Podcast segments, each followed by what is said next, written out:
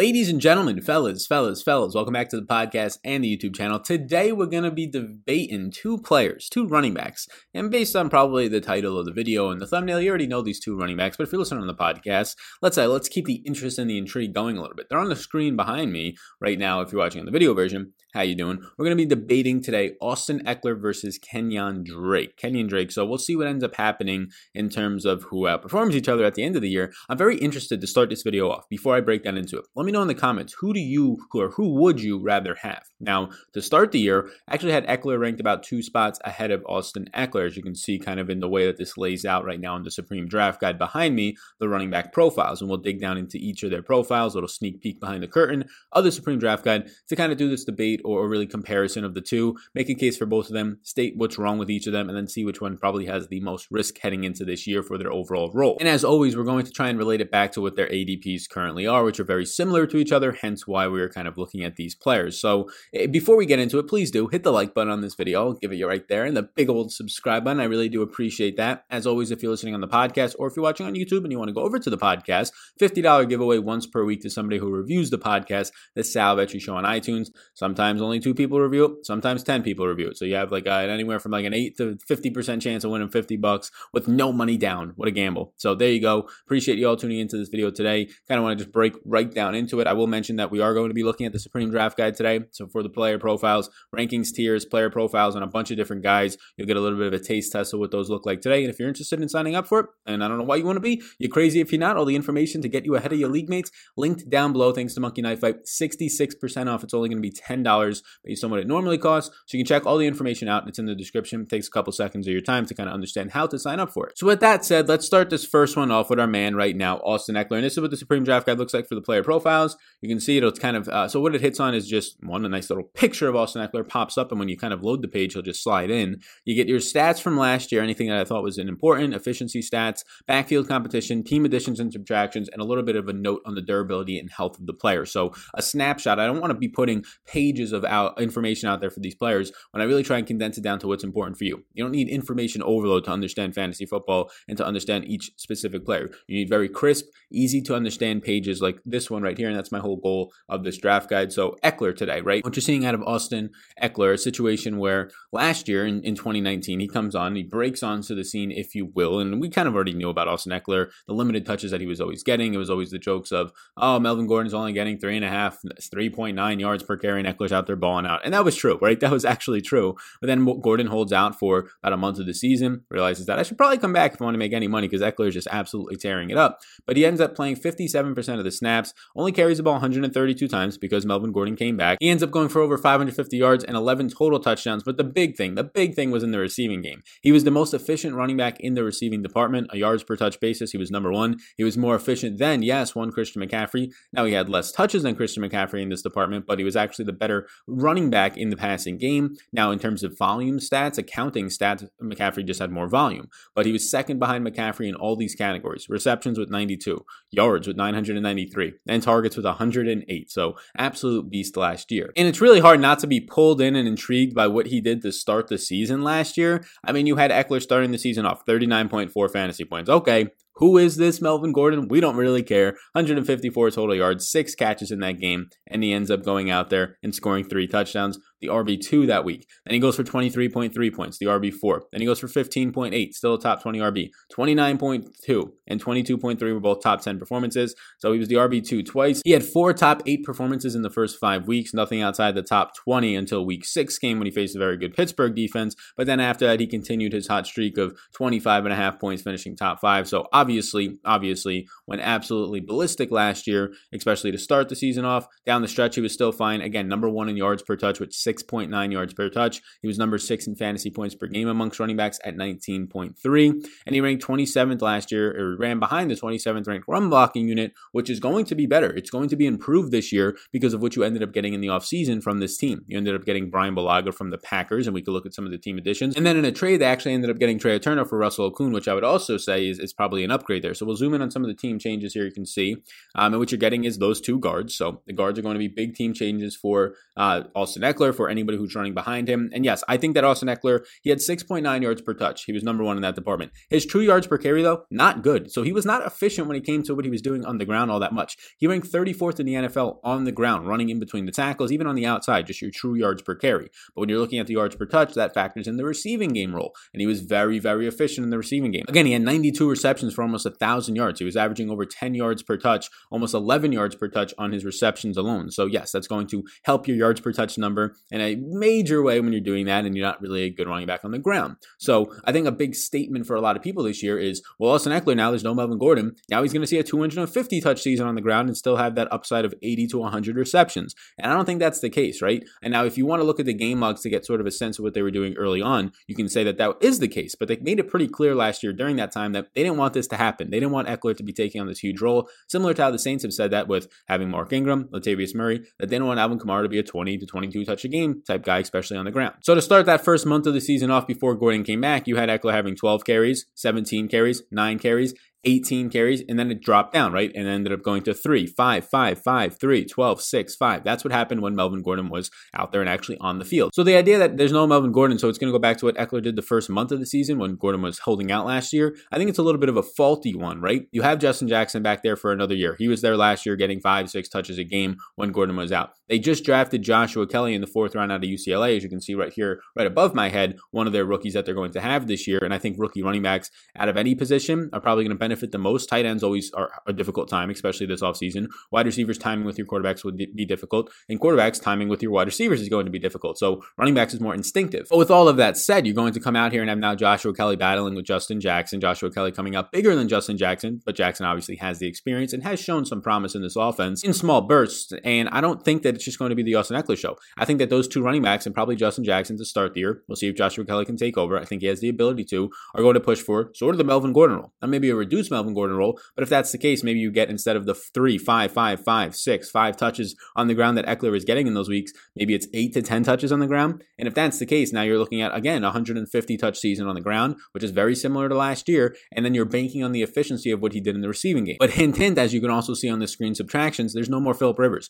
The number one, maybe up there with Drew Brees right now for active quarterbacks, and maybe of even all time, check down most heavy quarterbacks in the league. Now you go to a mobile quarterback in Tyrod Taylor. And yes, they drafted Justin Herbert in the first round. We'll see how many weeks it takes him to play. I think if Tyrod Taylor's healthy and at least winning games, and they should be competing with the defense they have and the weapons on offense, and Tyrod Taylor being a competent and I would say good quarterback, that Taylor should remain in there as a starter for at least half the season, I would say, unless something dramatic happens to him. And if that's the case, well, then you're not going to get as many touch checkdowns because you're going to see more mobility and rushing. You're probably not going to get as many just looks in general for Austin Ekeler out of the backfield. So that becomes an issue. So what happens if Ekeler's receptions go from ninety-three to now dropping to, let's just say seventy-seven, seventy-eight, right? Somewhere in there, he's losing fifteen to twenty receptions, and his rushing is only going up by maybe ten carries. And if that's the case, he has not really shown too much efficiency on the ground in his career. So it starts to become an issue of Ekeler. We're drafting this guy as a top ten running back in a lot of spots, a top two overall pick. But if that's the case, if those are the numbers he's going to see, he's going to see somewhere around two hundred twenty total touches. He's honestly like a third round pick, end of the second, middle of the third round pick. So that's the case against Ekeler, is just the fact that, look, you have this situation here with the backfield competition. I'll slide over.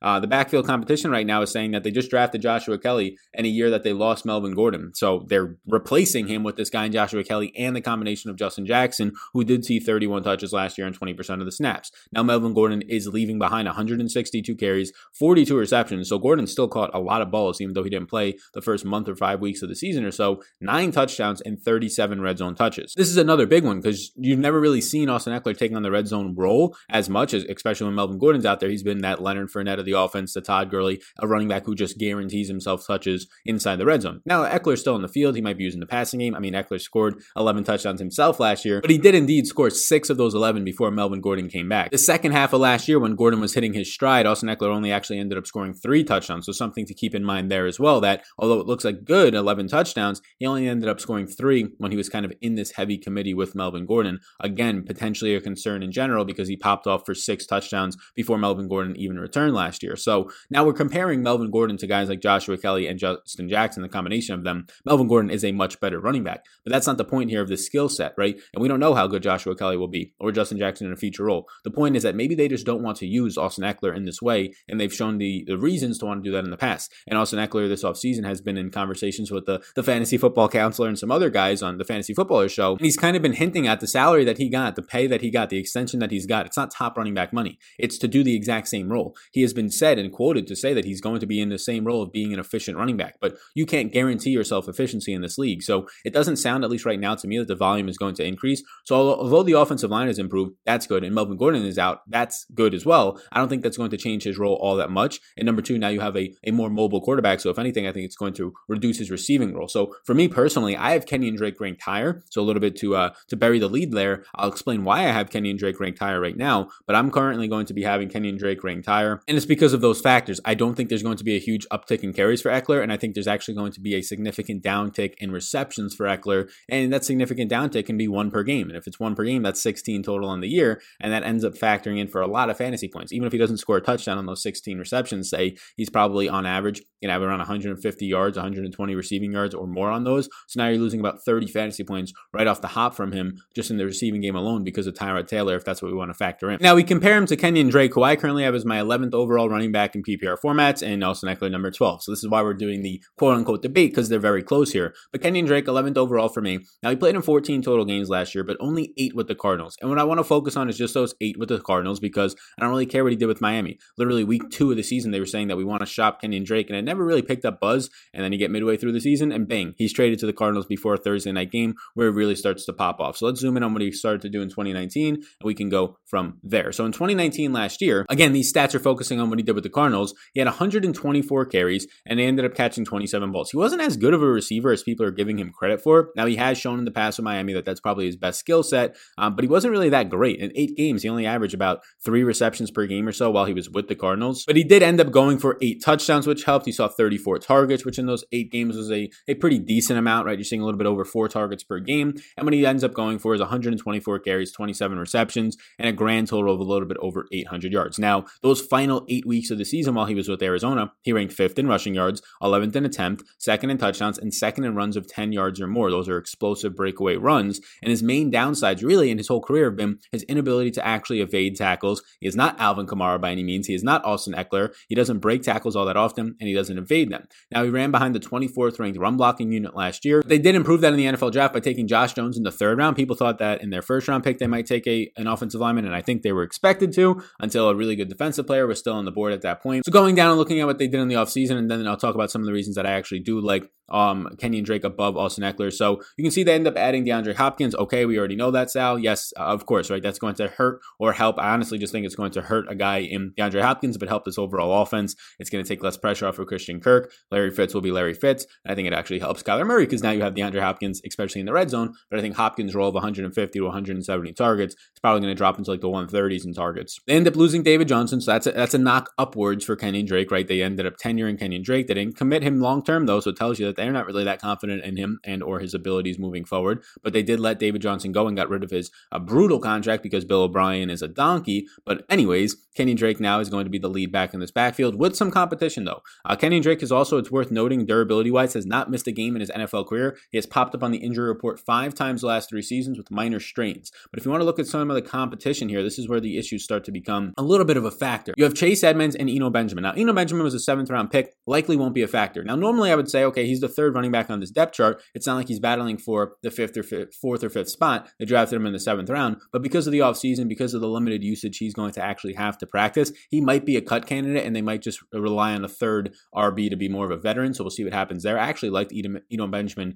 coming out of the draft in the pre-draft process. Then you have Chase Edmonds, who I really have liked. Now, he's going to be a second-year player, a rookie last year. He had his abilities and his chances to take over. David Johnson got hurt, and David Johnson was a productive fantasy back. The first four or five weeks of the year, he's actually one of the top running back receivers in the league. So don't bury the lead and don't bury him for dead just yet. But when he got hurt, Ken- Chase Edmonds had a chance to take over, and Chase Edmonds was really good in limited sample last year. Uh, he only the only reason that he didn't end up popping off more was because he ended up getting hurt, and because of that, they had to go out and make sort of a flash sale to get Kenyan Drake before a Thursday night football game. But let's look at what Chase Edmonds was doing in weeks where you ended up having uh, no David Johnson really being the main guy back there, and then David Johnson ended up getting hurt. Kenyan Drake played ten games. Again, he was injured last year, and what you ended up getting from him was being injured from pretty much week nine to week fourteen. But before he got injured, he started to really come on. Week five, he ends up getting an ability to take on more of a workload. He gets eighty-six total yards on eleven touches, ends up scoring a touchdown, the R B fifteen that week, seventeen point two seven point six fantasy points. The next week, once again, the R B fifteen, fourteen point seven fantasy points, ends up just doing it on seven touchdowns, scores a touchdown.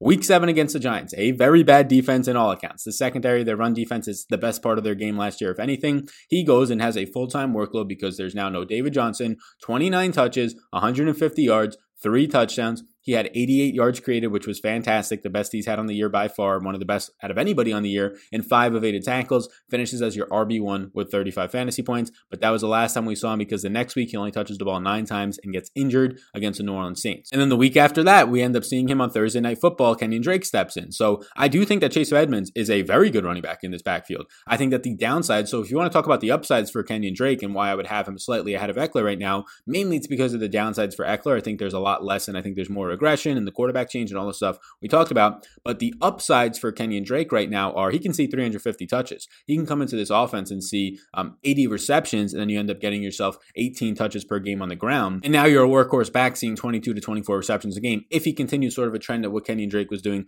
towards the end of last year, having some higher upside games, but also a little bit of consistency baked in towards the end of the year. You didn't really have it all that much, but towards the end of the year, you ended up getting from him fourteen fantasy points, seven point one, nine point seven, thirty-nine point six, thirty-three point four, and seventeen point three. So really over those last six weeks of the season, even when he just started out, right? Week nine, twenty-six point two. Week ten, ten point one. So it was always sort of consistent. Like your worst performances were around nine or ten fantasy points, but then you had those huge spiked weeks of thirty plus points in his back pocket. And during that time, he was just getting fed. So let's just look at when he first broke onto the scene. nineteen touches, sixteen, twenty-two, fifteen, fourteen, twenty-three, twenty-seven, and fifteen, right? So it's sort of up and down there a little bit. If you can get closer to twenty touches per game out of this guy, yeah, you're going to see a three hundred touch, three hundred twenty touch season, and that's where the upside really starts to come in. But then there's also the case that David Johnson was obviously hurt towards the until the end of the season, and then you ended up getting Chase Edmonds coming back. And once Chase Edmonds and David Johnson came back, you did see these spike weeks of twenty-three and twenty-seven touches, but you also saw sort of the the standard those final five weeks was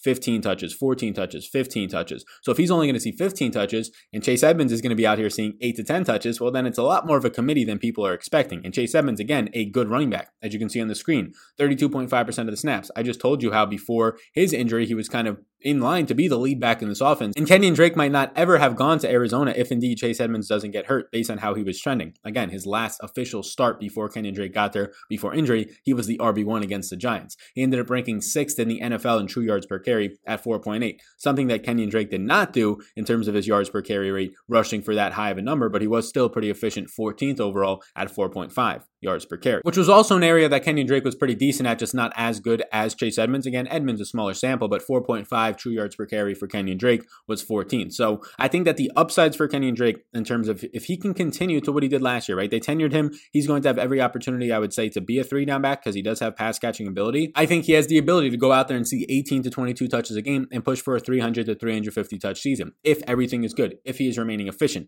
But they have a weapon in Chase Edmonds in this backfield. And there's no doubt in my mind that Chase Edmonds can just come out onto the field and be a third down back from week one. And then, yeah, that kind of spoils a lot of things for Kenyan Drake. But when you're comparing it to Austin Ekeler, you're all automatically, I think, going to have Justin Jackson and or Joshua Kelly factoring in for one to two downs per drive. And that's going to be an issue for Austin Ekeler. So it really just comes down to overall touches. And if you think that Austin Ekeler is going to continue to be the most efficient running back in the league like he was last year in the receiving game, then go to it. If you don't think there's going to be a drop off from Tyrod Taylor in his overall receiving game and accounting numbers for just overall receptions, yards, and targets, then go back to Ekeler there. But I think there is going to be a drop. And then when I start to compare the numbers, I'm looking at a good season for Austin Ekeler to be two hundred forty touches, while I'm looking at a good season for Kenyan Drake to be three hundred twenty. So now you're looking at the volume numbers, right? If Ekeler has fifty overall, one hundred fifty overall touches on the ground and seventy-five receptions, that's only two hundred twenty-five touches. Whereas I can easily see Kenyan Drake pushing for two hundred fifty carries on the ground based on the role that he was having last year in this offense. And then seventy receptions is a three hundred twenty touch, right? So there's a, there's a really good chance that Kenyan Drake, if everything good happens,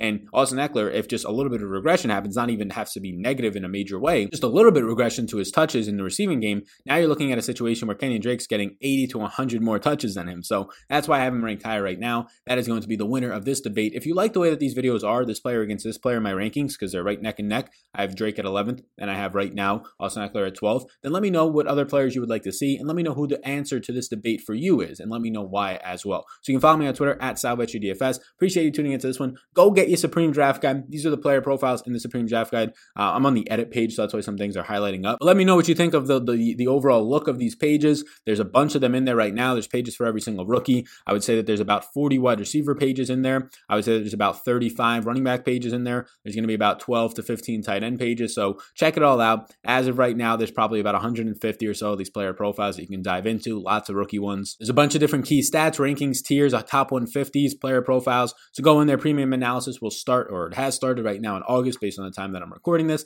Thank you. I appreciate you all so much. Like button before you go. Big old subscribe button in the description down below. You can find out how to get this Supreme Draft Guide for only ten dollars Rooskies. sixty-six percent off thanks to Monkey Knife Fight, the sponsor of today's video. So appreciate y'all. Have a great rest of your day, and I'll see you in the next one.